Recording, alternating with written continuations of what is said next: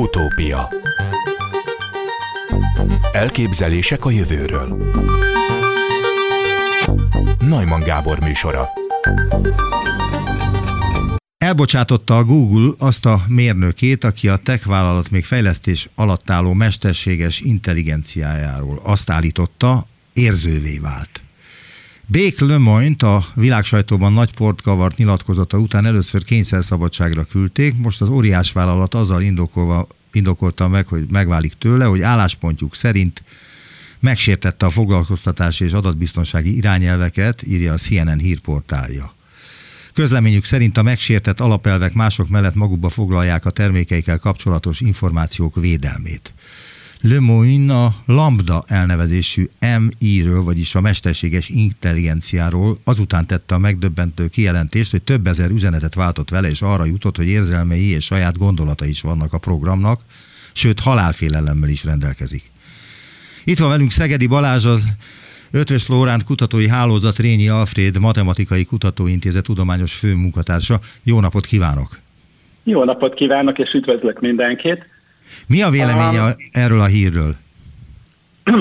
Hát van erre egy ilyen angolban egy jó kifejezés, hogy whistleblower, ezt egy kicsit nehéz magyarra, magyarra lefordítani, de ez egy önjelölt hőst jelent, aki, aki valahogy leleplezi, leleplez valamiféle immorális vagy illegális dolgot, amit egy cég csinál, vagy, vagy az állam. Tehát például az Edward Snowden az ilyen whistleblower, és hát ez a, ez a Blake uh, Lemoyne megpróbált egy ilyen whistleblower lenni, behúzta ezt a jogvédőkártyát a, a Google által fejlesztett uh, Lambda chatbotra, hogy, hogy ez érző lény, és, és egy kicsit azt próbálta a sajtó fele kommunikálni, hogy, hogy ez a lambda, ez, ez, ez ottan uh, be van zárva, érzései vannak, amiket nem biztos, hogy figyelembe vesznek, tehát ő egy kicsit ezt egy ilyen jogvédő oldalról közelítette meg, legalábbis azok a, azoknak az interjúknak az alapján, amit én láttam vele. Azonban uh, szerintem itt egy sokkal nagyobb veszélyről van szó. Egy pillanat, És, mielőtt itt a veszélyre rátérnénk, hagyd kérdezzem meg, hogy egyébként mit lehet tudni erről az úrról, erről a Blake Lemoyne-ról? Tehát, hogy hány éves, mióta foglalkozik ezzel, milyen posztot töltött be a Google-nál, stb. Um, én, hát én egy interjút láttam vele a Youtube-on, az életkorát konkrétan nem tudom, de viszonylag fiatalnak néz ki egy ilyen 30-as évei bejáró úr, és én úgy tudom, hogy a Google öt kifejezetten ezért alkalmazta, hogy ellenőrizzék a, ellenőrizze a, a, ezt a chatbotot különféle ö, szempontból, tehát hogy például ö, megfelelően ö, elfogulatlan-e, társadalmi kérdésekbe, tehát hogy ilyen jellegű munkát végzett a Google-nél. Egyébként mi ez a chatbot? Hát ez egy olyan program, ami képes emberként kommunikálni.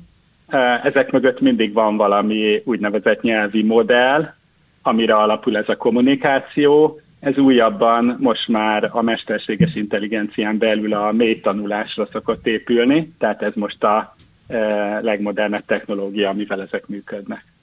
Világos, akkor térjünk vissza arra, hogy ön ott szakítottam félbe, hogy ez miért veszélyes, vagy miért nagyon figyelemre méltó dolog, és nem csak azért, mert hogy ezt a Lemoyne mondta. Igen, tehát, hogy szerintem a veszély az pont nem az, amit a Lemoyne kifejtett, hanem inkább az, hogy a, ez a technológia, ez bele tudott manipulálni egy szakembert abba, hogy azt higgye, hogy érző lény.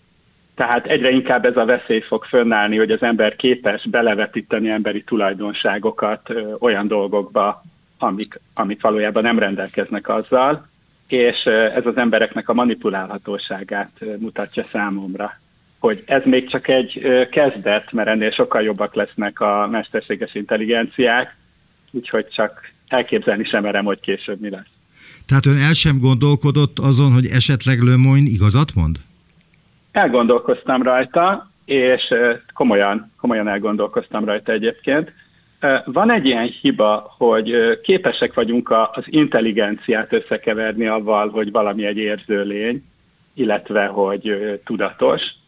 Például ugye, ha mondjuk Einstein belerúg egy ágynak a szélébe, neki pontosan ugyanannyira fáj, mint egy 70-es IQ-val rendelkező embernek. Tehát ez is mutatja, hogy az intelligencia az önmagában nem feltétlenül azt jelenti, hogy mennyire érző vagy nem érző valami.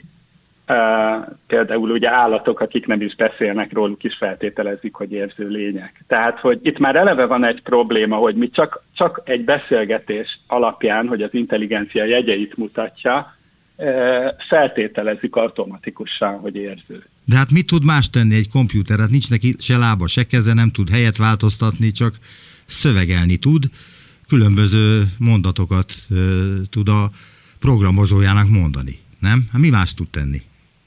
Ez jogos, ez teljesen jogos. A kérdés az, hogy milyen, milyen kritériumok alapján mondjuk valamire azt, hogy érző lény. Hát mondok egy másik dolgot, hogy ö, tegyük föl, hogy például leszimuláljuk egy emberi agynak a fájdalom központját, ebben semmilyen beszéd nincsen, és ugyanakkor lehet, hogy valami őrületes fájdalmat tudunk egy számítógépben szimulálni, és ha ezt futtatjuk, akkor ugye az semben elfut, akkor ez most morális-e vagy nem. Tehát ez is egy jó kérdés. De mi szerintem túlságosan erre az egy dologra hegyezzük ki az érző lény fogalmát, hogy mennyire, mennyire intelligensen nyilvánul meg. Na most, hogyha valaki jól érti azt, hogy hogy működnek ezek a nyelvi modellek, akkor az, az, az, az látja, hogy ezek a e, programok, ezek teljesen csak azt úgy próbálnak kommunikálni, hogy minél emberszerűbbnek tűnjenek, erre trenírozzák őket. De mondjuk például nincsen múltjuk vagy előtörténetük, mint egy embernek. Tehát már ebben rögtön mások. Mitől függ az, hogy egy kompjúter milyen okos? A bitszámoktól, a programtól? Mitől? Hát ugye mostanában a mesterséges intelligenciának a legsikeresebb technológiája az a mélytanulás, és a mélytanulásban mesterséges neurális hálózatok szerepelnek, tehát ez a, ez a fő fő struktúra, amire ez az egész alapul, és, és bizony a neuronoknak a száma az, az ugyanúgy, mint az élőlényekben meghatározza azt, hogy mennyire tud intelligens lenni. Tehát elképzelhető, hogy egy bizonyos bitszám után, tehát hogy egy bizonyos fejlettség után egy kompjúter, tehát hogy nem az, hogy lelkel van, vagy öntudatra ébred, de hogy annyira képes az embert utánozni, hogy már-már ende embernek tűnik egy programozó számára, mint a Lemoyne-nak a szám, Lemoyne számára? Természetesen ilyen lehetséges, sőt lehet, hogy sokkal intelligensebb lesz, mint, mint egy ember. Ez valószínűleg be fog következni, mert miért, miért állna meg a fejlődés azon az intelligencia szinten, ahol az ember van. A mesterséges intelligenciával foglalkozó filozófusok arra a kérdésre keresik a választ, hogy szimulálhat-e az em- szimulálható-e az emberi elme kognitív működése, rendelkezhet-e egy mesterséges entitás önálló tudattal. Úgy tűnik, hogy Blake Lemoyne szerint igen, de ön szerint ugye nem. Ezt nem állítom, ezt határozottan semmiképpen sem állítom, de mindenképpen ez egy, ez egy eléggé komplikált kérdés. Szerintem ez a lambda nem rendelkezik jelenleg ezzel. De akkor térjünk vissza erre a komplikált kérdésre, amely eléggé, hogyan, fontos kérdés napjainkban, és van olyan fizikus, már nem él, Stephen Hawking, aki azt mondta, hogy ha létrejön egy olyan komputer, ami okosabb, mint az ember, akkor itt, jön a, itt eljön a világ vége. Mit szól ehhez? Ezt, ezzel egyetértek viszonylag, legalábbis annak a világnak a vége, hogy ezt jelenleg ismerjük, az mindenképpen eljön. Ugye van erre egy elmélet, ez a technológiai szingularitásnak a, az elmélet, ami egyébként egy zseniális magyar matematikus Neumann János nevéhez kapcsolódik, aki azt jósolta meg, hogy ahogy a gépek már okosabbak lesznek, mint az ember, akkor már önmagukat fogják fejleszteni, és belekeverednek egy ilyen fejlődési spirálba, ami, ami már exponenciális. Ez, ez a technikai és szingularitás akkor? Ez a technológiai szingularitás, és, e, és a technológiai szingularitást azért hívják szingularitásnak, mert egyszerűen, e, amikor ez a pont eljön, akkor emberi intelligenciával nem lehet már megjósolni, hogy azután mi fog következni ezt úgy képzeljük el, hogy ez annyival intelligensebb lesz az embernél, mint mondjuk az ember a hangjánál. Tehát egyszerűen azok a, akár csak azok a koncepciók, amit egy ilyen rendszer használ, azok szinte megközelíthetetlenek lesznek a számunkra. Na most ön szerint milyen messze vagyunk ettől az úgynevezett technológiai szingularitástól? Hát azt mondanám, hogy 10 és 30 év között. Jézus, Hallottam. Jézus Mária, Igen. erre azt mondom önnek. Én is ezt mondom. E, tulajdonképpen elég rémisztő dolgok vannak. Tehát ha megnézzük, hogy milyen, hol tart most a mesterséges intelligencia, akkor néha hajlamosak vagyunk ezt úgy nem komolyan venni, de például van, van ez a rajzoló program, ami mondatok alapján rajzol képeket. Tehát beadjuk Igen. neki, hogy mondjuk egy holdon lovagló medve, és, és még azt is megmondhatjuk, hogy milyen stílusba rajzolja le, mondjuk impressionista stílusba, és akkor, és akkor ez a DALI nevű rendszer lerajzol egy ilyen teljesen jól összerakott képet, ami teljesen eredeti ráadásul, tehát még kreatív. Na most, hogyha ezt megnézzük, hogy ez tíz évvel ezelőtt teljesen lehetetlen lett volna, akkor azt látjuk, hogy egy forradalom indult el körülbelül tíz évvel ezelőtt. És hát ez egy ilyen forradalom, azt láttunk ilyen forradalmat, maga a számítástechnika, ami a 60-es, 70-es években robbant így be, és láttuk, hogy, hogy hogyan fejlődött. Körülbelül egy hasonló dologra számítok itt is, csak itt már, amerre ez fejlődik, az, az minimum egy emberi szintű intelligencia. Na most ennek a, a jogi vagy emberi háttere is eléggé bonyolult, azt hiszem, Vajon ha egy mesterséges intelligencia, amely azért íródott, hogy helyettesítse az emberi gondolkodást, és önállóan hozzon döntéseket, működése során hibát követel, esetleg kárt okoz, akkor ki a felelős? Tehát a programozó, a gyártó, a gép, amelyik persze nem jogi személy, tehát nem lehet vele semmit sem kezdeni, tehát akkor ezeket a dolgokat tisztázni kell. Ez teljesen jogos. Alapvetően én arra tippelek, hogy ez valahogy olyan irányba fog elmozdulni, hogy a gyártó lesz a hibás, de azért itt nem áll meg a, a, a kérdés, mert, mert ugye, hogyha mondjuk egy önvezető autó elüt egy gyalogost, akkor az egy nagyon ö, fontos ö, dolog, hogy tudjuk, hogy miért ütötte el. Mert hogyha mondjuk egy ember elüt egy gyalogost, akkor, akkor ki lehet vizsgálni, hogy ittas volt, vagy megzavarta valami, vagy ilyesmi. Tehát mindig van egy oka. Most a mesterséges intelligenciákról azt kell tudni, hogy nagyon nehéz belelátni, hogy mit miért csinált. Egy kicsit ilyen fekete dobozszerű. Na most van egy egész... De ez mi az oka ennek? Tehát mi az oka ennek, hogy nehéz kiszámítani? Igen, tehát, hogy ennek egyébként van egy nagyon, nagyon izgalmas oka van. Hogyha belegondolunk abba, hogy a, hogy a programozás az micsoda, akkor, akkor a maga a programozás az egy olyan jellegű dolog, hogy csinálunk valamit, nevezetesen egy programot írunk, amit csinál valamit.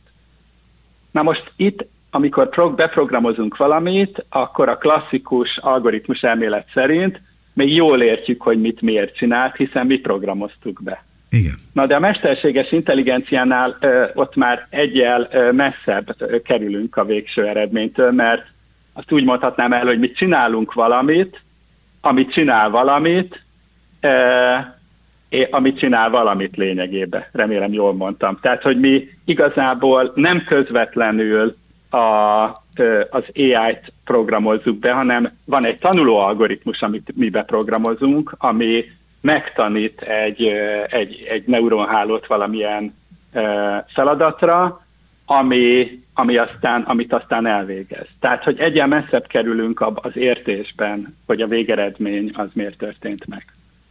Igen, értem. Arról lehet beszélni, hogy mondta önnek, ön nekem a telefonban, hogy, hogy a testvére a Google-nál dolgozik. Erről lehet beszélni, vagy ne kérdezem erről? Lehet beszélni. Mit csinál a testvére, illetve mit tud a testvére ezekről a dolgokról, és hogy programozó-e a testvére, például azt kérdezem. A testvérem ugyanúgy matematikus, mint én, de programozó is és, és nagyon híres a mesterséges intelligencia témakörébe. Tehát akkor el, elvileg ismerte ezt a programozót, majd a Lemoyne-t. Hát ugye a Google egy nagy szék, tehát azt nem tudom, hogy személyesen ismerte, hát a sztorit azt nyilván mindenki tudja a Google-nél. És ő mit szólt ehhez? Tehát ő mit szólt ehhez a dologhoz, hogy voltak éppen nem tudom, hogy azt lehet-e mondani a programozóra, hogy megbolondult, de a jelenlegi tudásunk szerint valami hasonlóról van szó. Én így értelmezem, hogy megbolondult. Na most a Krisztiánnal erről nem beszéltem. Körülbelül sejtem, hogy, hogy ő is ugyanezt mondaná, mert ismerem annyira a testvérem. Tehát sejtem, hogy ő is ezt mondaná, hogy ez azért még egy ilyen elég korai dolog, hogy, hogy ezt mondjuk, hogy öntudatra ébredt. De ez, a, ez, a, ez azért még azért eléggé elrettentő dolog, hogy a még, és az előbb mondta, hogy hát egy olyan 10-20-30 éven belül elképzelhető, hogy létrejön az a bizonyos kompjúter, amelyik okosabb lesz az embernél. Abszolút. Tehát az, hogy okosabb, de mint mondtam, az, hogy okosabb az embernél, még abból sem következik, hogy érző lény, vagy ugyanúgy lesz, lesz saját személyisége, mint egy embernek. Ugye ez is egy, egy kérdés, hogy fog-e érezni, lesz a személyisége. Lesz-e én egy tudata? Problém... Mert, mert azt se tudjuk, hogy nekünk hogy van én tudatunk, nem beszélve a komputerről, amelyiknek ezek szerint, a lőmony szerint van ennek a bizonyos gépnek, ennek a lambdának én tudata, mint ahogy az embernek is van én tudata, ami nem biztos, hogy bizonyos dolgoknál, mint például, amit mondta, ez a technológiai e, robbanás, ez e, végül is egészen másról szól. Igen, tehát, hogy ezeket a rendszereket nem arra tanítják, mert itt ugye gépi tanulásról van szó, hogy legyen én tudata, hanem arra tanítják, hogy tudjanak beszélgetéseket folytatni, és ennek érdekében végtelen sok szöveget átfuttatnak rajta, és egyre jobban ez a rendszer egyre jobban megérti, hogy mi, hogy épül fel egy szöveg, mi, milyen kontextusok vannak benne, stb. De az én tudat, az nem szerepel, az, hogy legyen egy, egy saját egyénisége, amivel azonosulni tud, ezt nem tudom, hogy ez ki tud ebből alakulni. Mert hogy a motiváció azért fontos a alkotó munkánál, vagy akár a programozásnál is, én arra lennék kíváncsi, hogy egy számítógépnek milyen motivációi lehetnek, hogy képezze magát, hogy fejlessze magát, hogy létrehozzon magánál sokkal tökéletesebb számítógépeket? Ez egy nagyon jó kérdés, mert uh, igazából az AI az uh, azt mondhatjuk, hogy egy eredendő motivációja van. Mi úgy tanítottuk, hogy, hogy ezt akarja csinálni, ha egyáltalán az akarat szót itt használhatom, mert egy kicsit oszkodok attól, hogy emberi dolgokat húzzak rá ezekre. Egyszerűen így van csinálva. Az más kérdés, hogy beszélnek általános mesterséges intelligenciáról is, ami sokkal inkább emberszerű, és ott már jobban el tudom képzelni, hogy lesz ilyen motiváció. Aha.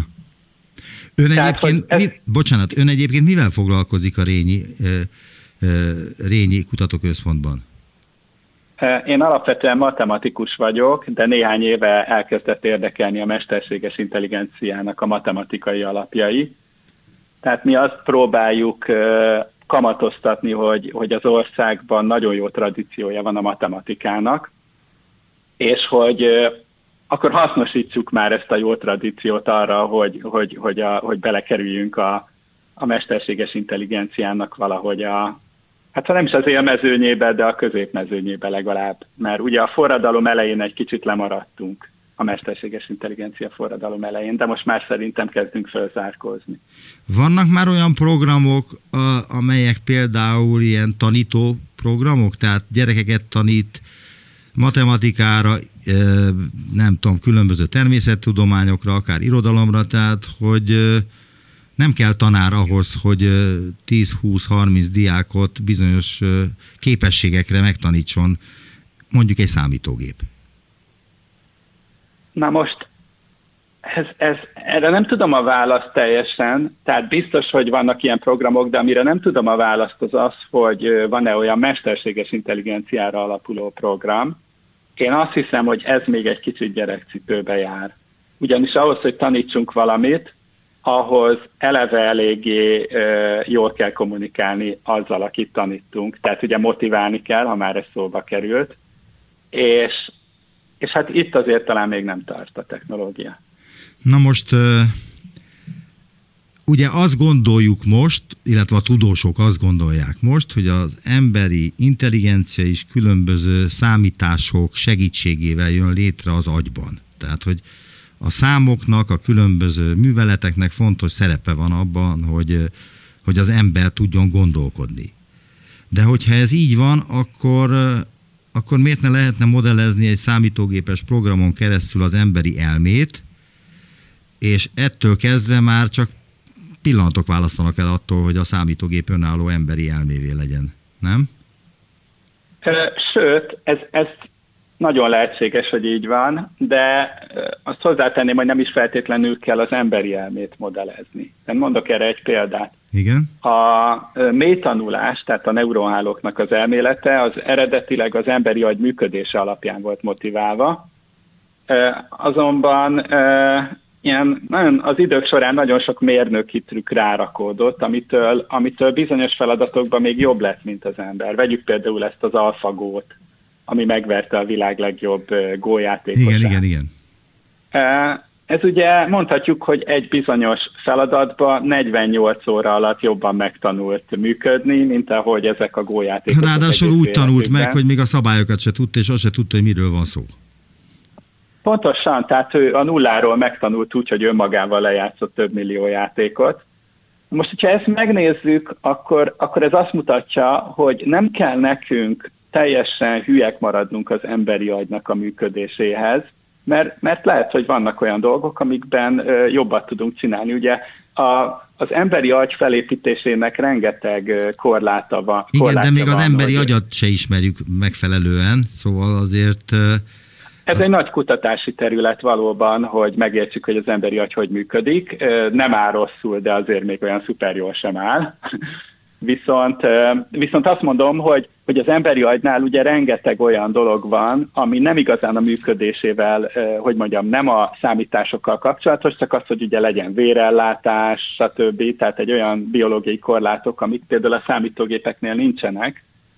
Tehát, hogy mérnökileg el lehet szakadni az emberi agytól, hogyha, hogyha emberi szintű intelligenciát vagy jobbat akarunk csinálni. De olyan próbálkozások nem voltak, hogy akár egerekkel vagy egyéb élőlényekkel ezt kipróbálják? Hogy hogyan képes egy mesterséges intelligencia működtetni egy, egy testet? Egy élő testet?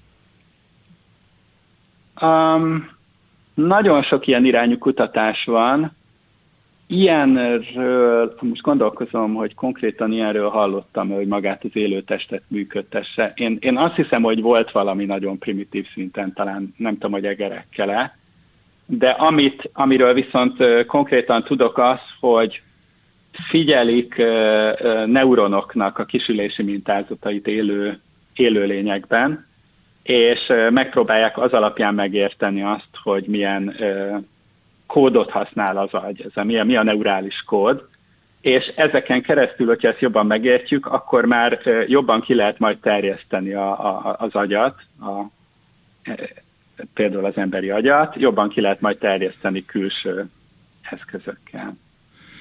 Nagyon szépen köszönöm ezt az interjút. Szegedi Balázs, a Rényi Alfred Matematikai Kutatóintézet tudományos főmunkatársa volt az utópiában. Viszont hallásra! Viszont hallásra! Utópia a földtörténet egyik legmarkánsabb ugrásszerű éghajlatváltozását, az Antarktisz eljegesedésével járó ősi globális lehűlés dinamikáját modellezték újszerű módon laboratóriumi kísérletek és számítógépes szimulációk együttes alkalmazásával magyar fizikusok és geológusok. A Scientific Reportsban megjelent eredményeik új megvilágításba helyezhetik a 34 millió évvel ezelőtt bekövetkezett az élővilágot is sújtó ősi klimatikus esemény okokozati összefüggéseit, és ezzel hozzájárulhatnak a napjainkban zajló gyors klímaváltozás dinamikájának megértéséhez is. Üdvözlöm az utópiában Vince Miklós fizikust, az MTA ELTE elméleti fizikai kutatócsoport tudományos főmunkatársát. Jó napot kívánok! Jó napot kívánok, én is üdvözlöm a hallgatókat is. Mi történt 34 millió évvel ezelőtt? Sajnos már nem emlékszem rá. Sajnos igazából senki nem emlékszik, és pont ezzel a probléma, mert az biztos, hogy sok minden történt nagyjából egy időben, ahol ezt az egy időben, ezt úgy kell érteni, hogy a geológiai léptékben nagyjából, tehát olyan nagyjából egy 1-2 millió éves idő írtervalumon belül rengeteg minden történt. Amit tudunk, az az, hogy például a leletanyagból látszik, hogy volt egy elég komoly kihalási esemény, ez nem olyan komoly, mint mondjuk ami 30 millió évvel az előtt történt, amikor a dinoszauruszok nagy része kihalt, de azért egy komoly kihalási esemény volt, ami, és éppen ez alapján definiálják egyébként ezt a korszakhatárt, ami akkor volt, hogy az eocén és az oligocén korszakok közötti határ volt akkor. Na de miért haltak ki ezek az állatok? Hát, egyik dolog, ami akkor történt, az az volt, amit szintén látunk, hogy ekkoriban jegesedett el az Antarktisz. Tehát földtudós barátaink azt mondják, hogy mi tulajdonképpen jégkorszakban élünk mindig, amikor azt mondhatjuk, hogy a Földön vannak állandóan fagyott területek. Elnézést. Ilyen jelenleg is egy jégkorszakban élünk. Elnézést, hogy itt a szavába vágok, ugye, hogy azt nevezzük jégkorszaknak, mármint hogy az emberiség, amikor Igen. a két sarkkörnek van jégsapkája, nem? Így van, így van. Hát több definíció is van, tehát klasszikus értelemben nem ezt szoktuk gondolni, amikor jégkorszakra gondolunk, mert most például a klasszikus szóhasználat értelmében nem élünk olyan értelemben jégkorszakban, mint ahogy mondjuk 60 ezer évvel ezelőtt jégkorszakban éltünk, de, de ilyen általános föltani értelemben valóban jégkorszakban élünk, hiszen mind a két sarkon van jég, jelenleg, és, és igen, tehát ez egy korrekt definíció, viszont 34 millió évvel ezelőtt, vagy 35 millió évvel ezelőtt meg nem ez volt a helyzet. Tehát az Antarktisz akkor jegesedett el, pedig egyébként az Antarktisz már a Kréta korszakban, tehát 30 millió évvel korábban, a dinoszauruszok korában már nagyjából ott volt, ahol most. Tehát nem az volt, hogy a kontinensek vándorlása miatt amik egyébként persze történnek ilyesmit, abszolút, hogy a kontinensek mozognak, de már a sarki pozícióját elérte az Antarktisz már régen, de ennek ellenére azt mutatja a leletanyag, hogy ott egy, egy burjánzó őserdőről beszélhetünk, és, és rengeteg fajról, és aztán valami nagyon durván megváltozott, és ráadásul ugyanekkor az is történt, hogy a széndiokszid szint a légkörben elkezdett eléggé markánsan csökkenni, és ráadásul, hogy tovább komplikálja a helyzetet, arra is van bizonyíték, hogy még becsapódások is történtek, tehát aszteroidák, nem, még egyszer nem olyan durvák, mint ami a dinoszauruszok kihalását okozó Chicxulub esemény volt 65 millió éve, de érdekes, hogy 34 millió évvel ezelőtt is vannak adatok, amik azt mutatják, hogy bizony voltak becsapódások is. Tehát ennyi minden történt egyszerre. Eljegesedő Antarktisz, kihalási esemény, csökkenő széndiokszid és becsapódások. És ez még hozzájön az is, hogy akkor történt az a kéreg mozgással kapcsolatos dolog is, hogy a dél-amerikai kontinens és az Antarktisz szétvált, mert addig a kettőt összekötötte egy földhíd, de, de akkor a két kontinens tulajdonképpen fokozatosan eltávolodott egymástól, és kinyílt az a dolog, amit ma úgy hívunk, hogy Drake átjáró, ami tehát az Antarktiszi félsziget és a dél-amerikai kontinens csücske közötti rész, ahol ugye annak idején ez a Francis Drake nevű kalóz meg tudta kerülni a Földet. Tehát ugye, és, és egyébként ez az egyetlen hely a jelenlegi kontinens elrendeződésben, ahol egy óceáni áramlás körbe tudja áramlani a bolygót. Tehát, e, ahol e, e, elnézést, de ezt a következőképpen írják le abban a cikkben, amit nekem elküldött. Azt vizsgálják több kutatóintézettel közösen, hogy mennyiben kielégítő az úgynevezett eocén, oligocén átmenet évtizedek óta széles körben elterjedt tankönyvekben is szereplő magyarázata.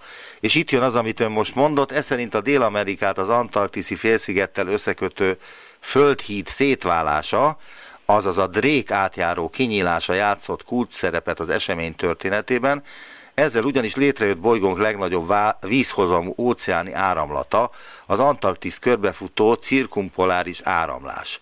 A hagyományos értelmezés szerint e vízkörzés megindulásával a déli sarkvidék elszigetelődött a trópusok melegét szállító óceáni áramlatoktól, ezáltal a déli óceán és az Antarktisz hőmérséklete csökkenni kezdett, míg végül megjelent az állandó jégtakaró. De milyen volt a klíma akkor a Földön, és azt honnan lehet tudni, hogy akkor alakult ki a jégsapka a sarkokon? Hát igen, tehát eh, ugye lépésről lépésre haladnék. Ugye ez, amit most hallhattunk, igen, valóban ez az, amire azt írtam a felolvasott szövegben, hogy, hogy ez egy eh, hogy ez valóban ez a klasszikus értelmezés. Tehát a klasszikus értelmezés valóban az, hogy amikor kinyílt ez a drékátjáró, akkor ezzel elszigetelődött az Antarktisz.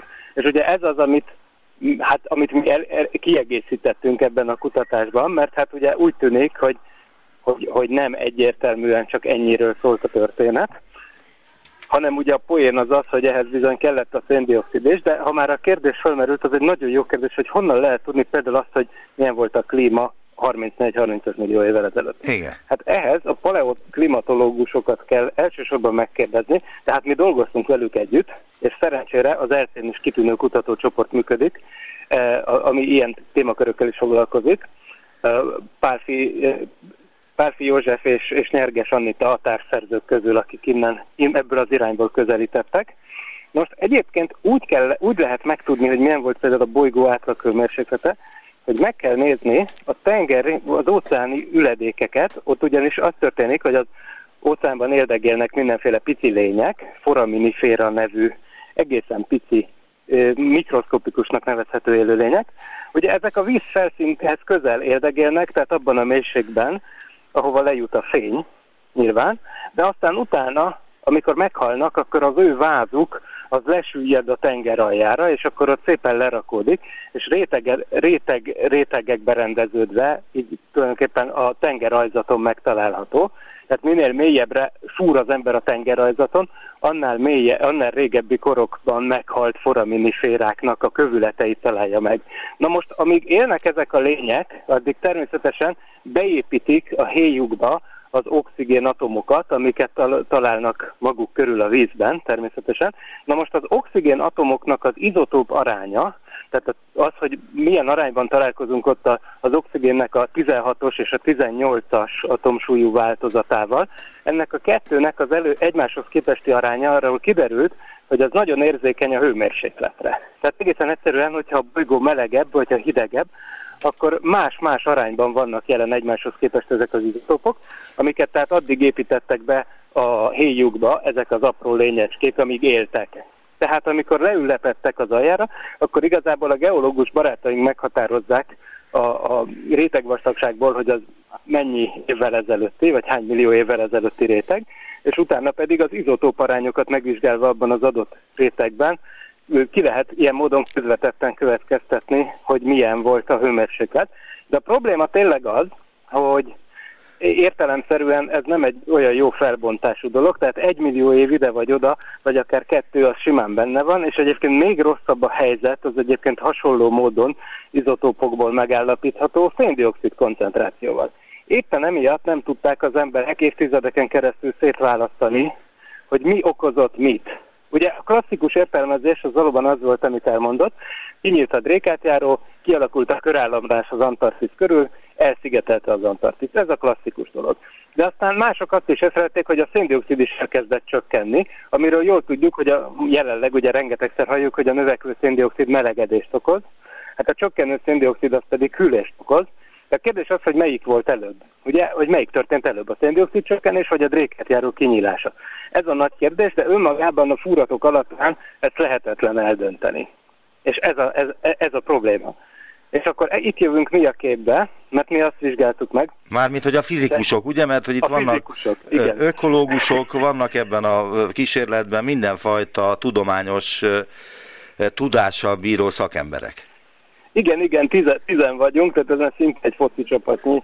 Igen, és, és van itt mindenféle ember, hála Istennek, mert ez, ez kell is hozzá egyébként. De ugye az alapötlet az volt, hogy mi egy nagy fizikusi módon közelítve a dolgot, ugye a fizikusok túl egyszerűsítik a világot maguk körül, remélhetőleg nem annyira egyszerűsítik túl, hogy a fürdővízzel együtt a gyereket is kiöntsék, csak annyira, hogy meg éppen kezelhető mértékben leegyszerűsítsék a világot, de azért tanulhassanak abból a modellből valamit. Na, ilyet próbáltunk mit csinálni. Na most a nagyon leegyszerűsített modellje a, az Antarktisz körüli áramlásnak az úgy néz ki, hogy veszünk egy forgatott tartályt, azért forgatjuk, mert a Föld is forog, és ilyen léptekben a Föld forgásából származó eltérítő hatások nagyon fontosak. Tehát forgatjuk ezt a tartályt, és az egyik oldalán hűtjük, azt mondjuk ez az antarktiszi oldal, a másik oldalán pedig fűtjük, tehát egy ilyen óceáni körzés alakul ki, amit befolyásol lényegében ez a, a forgás jelentős mértékben. Na ezt már a, most... Elnézést, ezt, ezt az ELTE Fizikai Intézetének Kármán laboratóriumában csinálják? Igen, egyrészt igen, másrészt pedig németországi barátaink, akik a Brandenburgi Műszaki Egyetemen Cottbusban dolgoznak, ott is építettük egy ezzel analóg kísérletet, és tulajdonképpen két kísérleti elrendezést is vizsgáltunk, de valóban a, a bázis, tehát az egész kutatás fő gózpontja az valóban az ELTE fizikai intézetének a Kármán laborja, ami egyébként hát nem kis büszkeséggel állíthatom, hogy az ezer kilométeres sugarú, Budapest ezer kilométeres sugarú környezetében az egyetlen olyan labor, amit kifejezetten azért hoztunk létre, hogy klíma a klímarendszerek áramlási vizsgálatával foglalkozunk. Azt írják ja. önök erről, hogy amely Közép-Európa egyetlen kifejezetten klímakutatási célú áramlástani kutatóhelye, illetve még azt is megjegyzik, hogy, hogy, hogy, hogy igen, a Brandenburgi Műszaki Egyetemen Cottbusban is van egy ilyen, és az ott folytatott kísérleteikben a déli óceán radikálisan leegyszerűsített modelljét tanulmányozták, és azt kérdezném, hogy mennyire leegyszerűsített modellről van szó, és egyáltalán miért kellett a modellt leegyszerűsíteni? Igen, én ezt kezdtem el mondani, hogy, hogy a le, nagyon leegyszerűsített modell az annyit jelent, tehát, hogy veszünk egy forgatott kísérleti elrendezést, azért forgatjuk, mert a Föld forog, és külmérséklet különbséget teszünk a tartály két oldalára, és azt állítjuk, hogy ezzel a két dologgal, tehát ha van forgatás és hőmérséklet különbség, akkor lényegében egy óceáni vízkörzési rendszernek a két legalapvetőbb dolgát modellezzük. Azért kell egyébként radikálisan leegyszerűsíteni, mert hogyha az ember valamit a laborban akar modellezni, akkor sajnos nem lehet azt csinálni, hogy mindent lekicsinyítünk, tehát hogy Ugye az óceánban annyi minden van, beleértve az ajzati domborzatot, meg az élőlények szerepét is egyébként, meg a sótartalmat, meg az óceán fölötti időjárást, meg minden, hogy természetesen esélyünk sem volna arra, hogy mindent lekicsinyítsünk egy ilyen konyhai fazék méretű kísérleti edényben, mint ez, hanem ki kellett rag, és ugye azzal ugye elbonyolítanánk a dolgot, hiszen mi most tényleg pontosan arra vagyunk kíváncsiak, hogy mik a fő hatások, úgyhogy megtanulmányoztuk a mozgás egyenleteket, és arra jöttünk rá, hogy ez a két fő hatás. Tehát a hőmérséklet különbség és a forgatás, és ezek jelentősége mellett az alapvető dinamika szempontjából első közelítésben minden más elhanyagolható. És akkor jött a meglepetés, hogy ebben a leegyszerűsített modellben nem úgy viselkedik az óceáni áramlás, mint ahogy elvárnánk, tehát, hogyha a kísérletben el tudtuk játszani ezt a dolgot, hogy úgymond kinyílik a drékátjáró, tehát kivesztük azt a földhidat, ami összekötötte az Antarktisz meg a, meg a dél-amerikai csú, kontinens csücskét, a kísérletben ezt egy elmozdítható fallal modelleztük, azt ki tudtuk venni, és hát csodák csodájára azt tapasztaltuk, hogy nem hogy lehűlés, hanem a kísérletben egy kicsi felmelegedés következett be. Ami viszont, a, amit mondott, hogy a tankönyvekben mi a hagyományos interpretáció, az, els, az, az ezzel ellent mond, mert ott azt mondják, hogy ha kinyílik a drékátjáró és elszigetelődik az Antarktisz, az kb. önmagában garancia a globális lehűlésre, Na most látjuk, hogy azért ennél bonyolultabb kell, hogy legyen a Tehát helyzet. lehet, hogy be kell zárni ezt a bizonyos drékátjárót? Le kéne zárni? Hát ugye nekünk nem áll hatalmunkban, hogy jelenleg, de arra vonatkozik a kérdés, hogy... De a laboratóriumban, hát ott meg tudják tenni, lezárják és kinyitják, lezárják. Igen, hát ezt magyarázom, hogy és a amikor... laborban, amikor ugye úgy indultunk el, hogy be volt zárva a drékátjáró, és aztán eltávolítottuk, és azt vettük észre, hogy a drékátjáró kinyílásának hatására nem, hogy lehűlés, hanem nem, felmelegedés, felmelegedés történik. De azt ami, akarom... Ami, ami ellenmondott a, kis, a paleoklíma adatokkal, természetesen, és akkor egy számítógépes modellel megpróbáltuk megérteni, hogy mi az eltérés oka. És nagyon érdekes dolgot tapasztaltunk, amit röviden összefoglalva úgy mondhatok el, hogy, a legfont, hogy, so, hogy fontosabb az a jég visszahatás szerepe, mint hittük. Ugye a jég az egyik olyan dolog volt, amit nem tudtunk modellezni. A jég az egyik olyan dolog volt, amit nem tudtunk modellezni a kísérletünkben a laborban, mármint azt a tényt, hogy a vízen is van jég. Tehát, hogy nem csak az, az Antarktisz befagy, nem fagy be, hanem az Antarktisz körüli, körülötti óceáni vizeken is ki tudnak alakulni ilyen nagy uh, jégtáblák, uh, jelenleg is vannak. Na most ugye ez, a, ez az, amit a laborban nem tudtunk modellezni, viszont számítógépben meg tudtuk oldani azt, hogy tudtunk csinálni olyan szimulációkat, amiben betettük ezt a jég visszahatást, és azt is, ami, amiben nem, és azt vettük észre, hogy ha viszont betesszük ezt a visszahatást, akkor nem felmelegedést, hanem lehűlést eredményez a drékát járó kinyílása, ami viszont azért fontos a mostani klímaváltozás szempontjából, mert, mert a mostani klímaváltozás egy hasonló sztori visszafelé. Tehát most ugye arról van szó, hogy egyre, hogy, hogy egy gyorsuló ütemben növek, vagy hát minden esetre legalábbis egyenletes ütemben növekszik a, a, a hőmérséklet, és gyorsuló ütemben növekedett mindeddig a széndiokszid a légkörben, tehát melegszik a bolygó, akkor hűlt a bolygó, de mi, mi a kettőben a közös? Hát a jég visszahatás szerepe. És ezt úgy hívjuk, hogy jég albedó visszahatás. Ugye a jég az fehér, a fehér, minél fehérebb egy terület, annál jobban visszaveri a napfényt. Tehát, hogyha jég alakul ki valahol, akkor már eleve jó hideg van, de akkor egy nagy fehér terület miatt a fényvisszaerés miatt még tovább csökken a bolygó hőmérséklete, még hidegebb lesz, még nagyobb jégtakaró jelenik meg, még hidegebb lesz, még nagyobb jégtakaró, még hidegebb, stb. Tehát ez egy pozitív visszacsatolás. De hát most pont az ellenkezője történik. És most így van, és most meg pont az ellenkezője történik, ami ugyanígy működik, tehát matematikailag a kettő ugyanaz, csak visszafelé kell meg, csak az idő irányát. Igen, csak meg van egy apró probléma, hogy nem tudunk mit kezdeni azzal, mert nem tudjuk lefagyasztani újra a gletszereket, meg az északi sarkot, meg a déli sarkot. Ez így van. És akkor viszont itt kell megfigyelnünk azt, hogy mi történt 34 millió évvel ezelőtt, hiszen akkor... Tartozik nekem még valamivel, a, amit kérdeztem, hogy, hogy milyen volt akkor a, a klíma a Földön. Tehát, hogy... Igen. Hát a, igen. Azt lehet tudni? Én, a, ugye azt akartam mesélni, hogy ezekből a foraminiféra leletekből tudjuk rekonstruálni a hőmérsékletet, és abból úgy, tört, úgy tűnik, hogy mondjuk 35 millió évvel ezelőttig egyáltalán nem olyan volt a klíma, hogy jellemzően radikálisan, tehát akár 10-15 fokkal melegebb volt a föld átlag hőmérséklete, mint most, és emiatt volt az, hogy az Antarktisz szóval egyáltalán nem volt jég, tehát konkrétan tényleg be lehetett sétálni, és erdőket lehetett volna látni az Antarktiszon, ami teljesen hihetetlen, hogy ahhoz képest milyen gyorsan átállt a klímarendszer egy teljesen másik állapotba. Szóval, szóval amit, amit, amit mondott a bevezetőben, az teljesen megállja a helyét, hogy a földtörténet egyik legradikálisabb és leggyorsabb klímaváltozása zajlott le akkor. Úgyhogy mindenképpen nagyon fontos iskola példa ennek a megértése, hogy, hogy vajon ez hogyan történhetett. Hadd kérdezzem meg azt, de lehet, hogy teljesen laikus kérdés, mert nem lehet megcsinálni.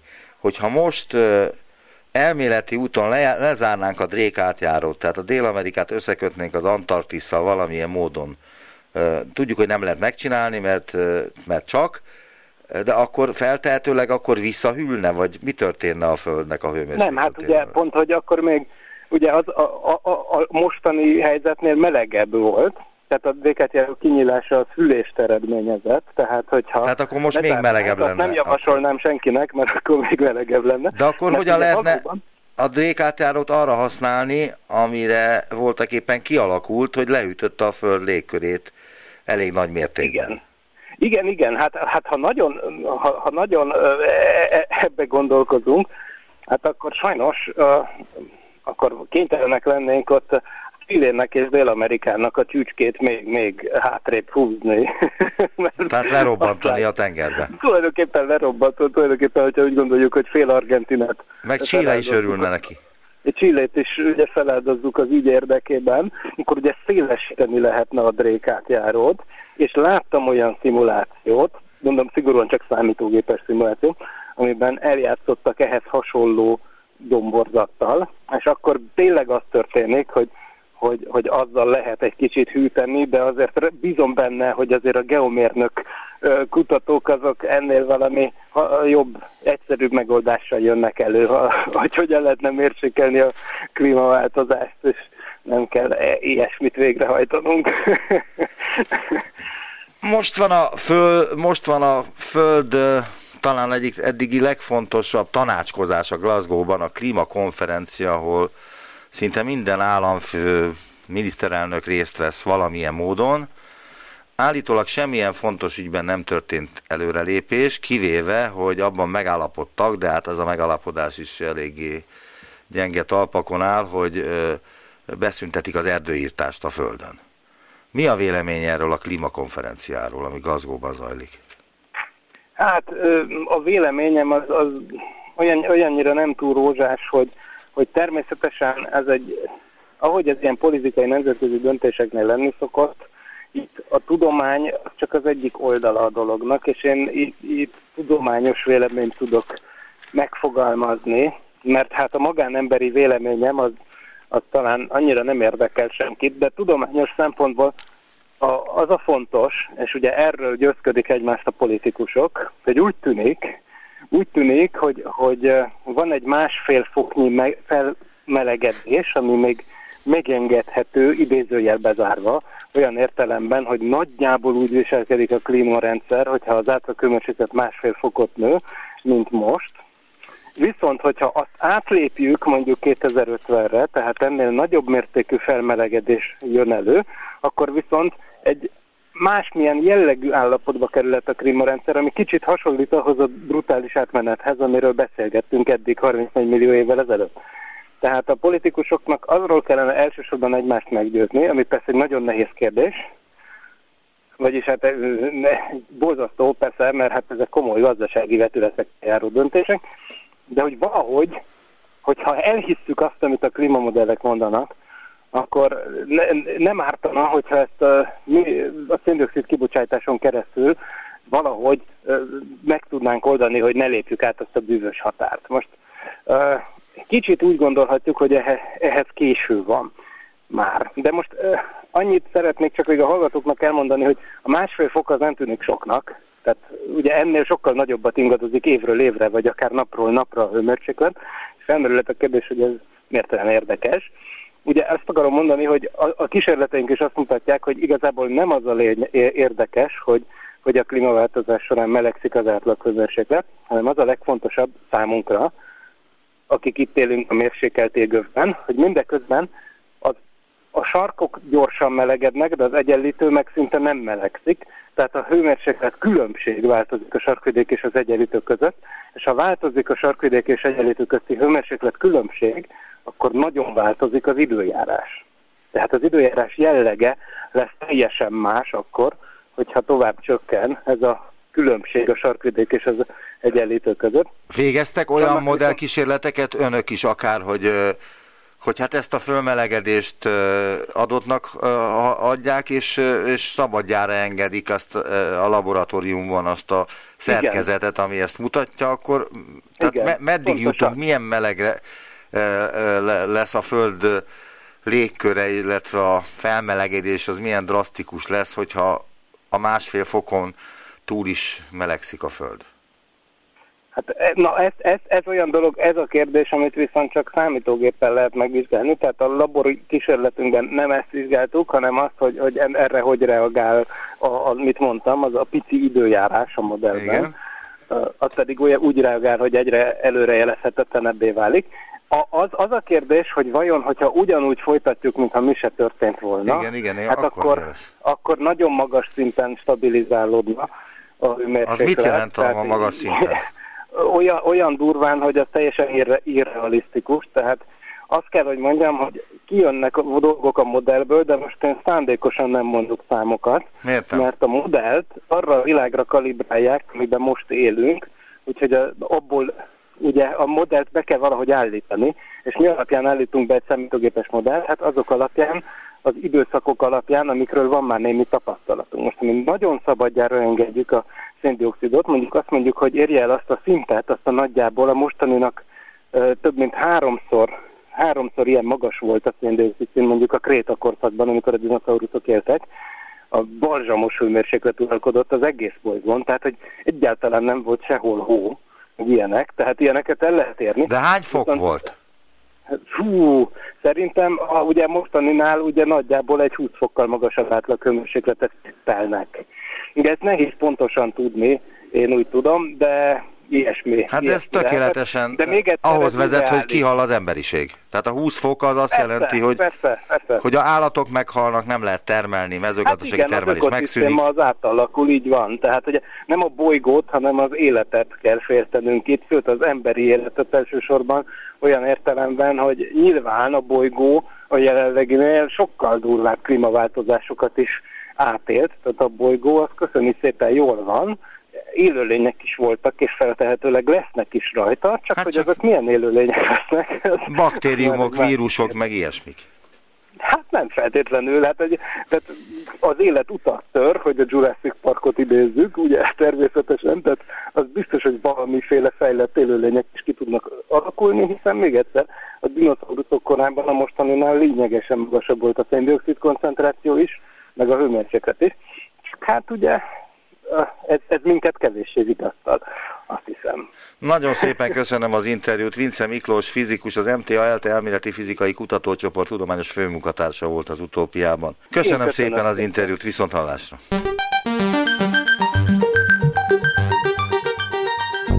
Visszaértünk a jelenbe. Neumann Gábor utópia című műsorát hallották.